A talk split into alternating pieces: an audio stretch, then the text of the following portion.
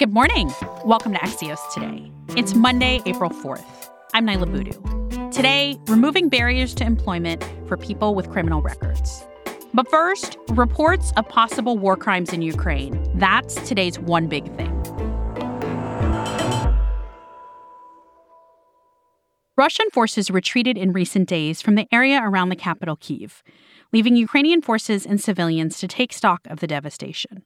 In Bucha, northwest of Kiev, Ukrainian troops and international journalists have reported finding brutalized bodies and evidence of mass graves, prompting fresh international outrage about war crimes. Rachel Denber is the deputy director of the Europe and Central Asia Division at Human Rights Watch, an international nonprofit that documents human rights abuses worldwide. Hi, Rachel. Thank you so much for inviting me.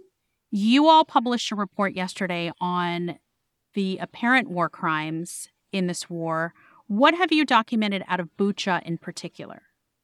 In Bucha, we documented one uh, war crime, and that was the summary execution of a man on March 4th. Uh, we have an eyewitness who saw it happen. She saw Russian soldiers bring four young men out to a square, force them to their knees, shoot one in the back of the head. He fell over. And the other four, it's not clear what happened to them afterwards. But that is an undeniable, uh, undisputable war crime. Now, the thing is, there are many bodies that have been lying around in Bucha now. There was some very serious fighting in Bucha. There were a lot of different circumstances under which people were killed. What happened in Bucha and, uh, and other areas that have been under Russian forces, it need to be the subject of proper investigations into apparent war crimes. And if, if there are mass graves, then uh, Ukrainian authorities need to cordon them off until there can be professional exhumations because attempt at reburial really risks just destroying uh, important evidence. Rachel, from Human Rights Watch's perspective, how would you describe what you all are seeing and hearing on the ground, not just in Bucha, but throughout other parts of Ukraine that have been under attack? Well, we've done extensive reporting on violations of the laws of war through the indiscriminate bombing and shelling of civilian areas. Uh, we've done extensive documentation of that in destruction of of civilian uh, objects, whether there were hospitals, apartment buildings, schools in Kharkiv, in Chernihiv, in obviously in Mariupol, where there's just a horrific situation, and a couple of other cities and locations. So I think generally that this has been a war that has taken, uh, you know, where the, where the rules of armed conflict have not been observed, and that is taking a devastating toll on civilians.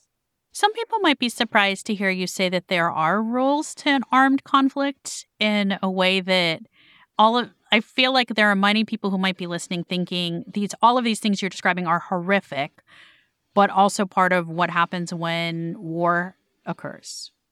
Well, there are laws of war. There's the four Geneva Conventions that are supposed to govern warring parties' conduct in, in, in armed conflict. There's customary humanitarian law, and these are the laws that say when warring parties go at each other, they they have to observe certain principles of distinction to always distinguish between a military target, a legitimate military target, and a civilian object. And, and to treat civilians with, uh, you know, with humanity and dignity, or, or, and not just civilians, but also people who have laid down their arms. So those five young men who were rounded up in Bucha, we don't know who they are. Maybe they were civilians, maybe they were local self-defense units, but it doesn't matter. It still violates the laws of war to line people up on their knees and shoot one of them in the back of the head. Rachel Denber is the Deputy Director of the Europe and Central Asia Division at Human Rights Watch, an international nonprofit that documents human rights abuses worldwide. Rachel, thank you for your time. Thank you so much. In a moment, we're back with new ways employers and states are tackling the labor shortage.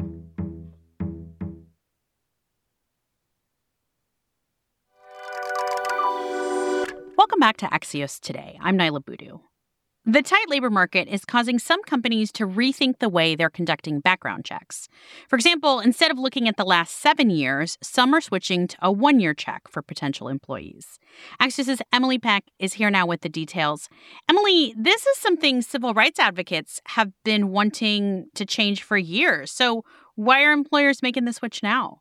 They're desperate. Employers are desperate to hire. I mean, there is a labor shortage out there and it, it is real. And the more people they can get at the top of the funnel, the better off employers are, the less they'll have to raise wages to attract them. What are the pitfalls here? So, as you said, some employers are now, instead of looking at seven years of your background, they'll look at just one year. So that is a good thing. The pitfall is to to make up for that, and it's debatable whether they actually need to make up for that. They will now be doing something called continuous monitoring. That's the major thing. Um, there's been a 12% increase in the number of workers who are being continuously monitored. In other words, their employer has these services that they use that will flag any kind of like arrests or convictions or a- anything like that. The pitfall there is that in the US, people of color are more likely to get caught up with the law, more likely to be pulled over, arrested, more likely to be face harsher charges, right? So this continuous monitoring could trip up employees of color disproportionately. Emily Peck is one of the authors of Axios Markets. Thank you, Emily. Thank you. While employers try to clear some employment hurdles for people with criminal records, states are doing the same on a bigger scale. A growing number of states around the country are moving to automate the process that's used to clear eligible criminal records. About one in three Americans has a criminal record that would show up on a background check for employment or housing. That's according to the Clean Slate Initiative. But many of the records eligible to be cleared never are because it's such a costly, burdensome process. These new efforts aim to change that, especially in light of the nation's labor shortage. Axios' Margaret Harding McGill has the story. Hi, Margaret. Hey, how's it going? Margaret, why has it historically been hard to get records cleared? Most states have a process that's based on petitions. So, in order to get a record cleared, and just to be clear, a, a, record could be an arrest that never even led to a conviction, but that could still be a barrier on background checks. But just to get a record cleared, you'd have to one, know that you're eligible, two, file this petition. You might need to pay fees with the court, you might need to hire a lawyer and then kind of go through this this process. And that's a big burden to put on somebody when according to the state, they shouldn't have this record. And is this a shift on behalf of these different advocacy groups to initiate this change to automation?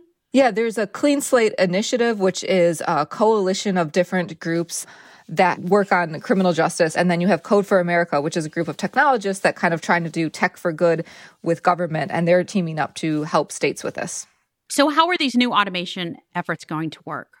It's a slow process to start. So, one bill, for example, in Oklahoma would require the state law enforcement to identify records eligible for expungement on a monthly basis. And then, if there are no objections from law enforcement, automatically do that process. The, the big idea, as Code for America told me, is it's shifting the burden away from the person having to navigate that system and putting that work on the government so that the government is working for the people in this case.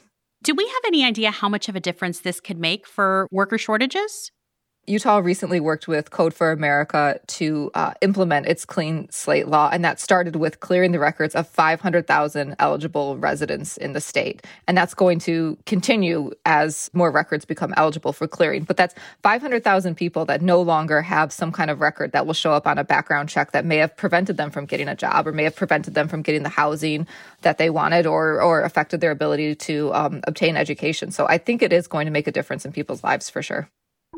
Margaret Harding McGill covers tech policy for Axios from Washington. Thanks, Margaret. Thank you.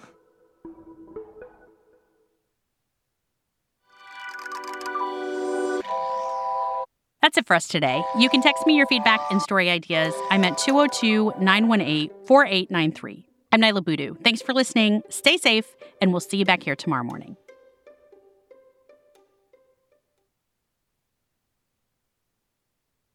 The Moth has been helping people across the world tell their story for 25 years.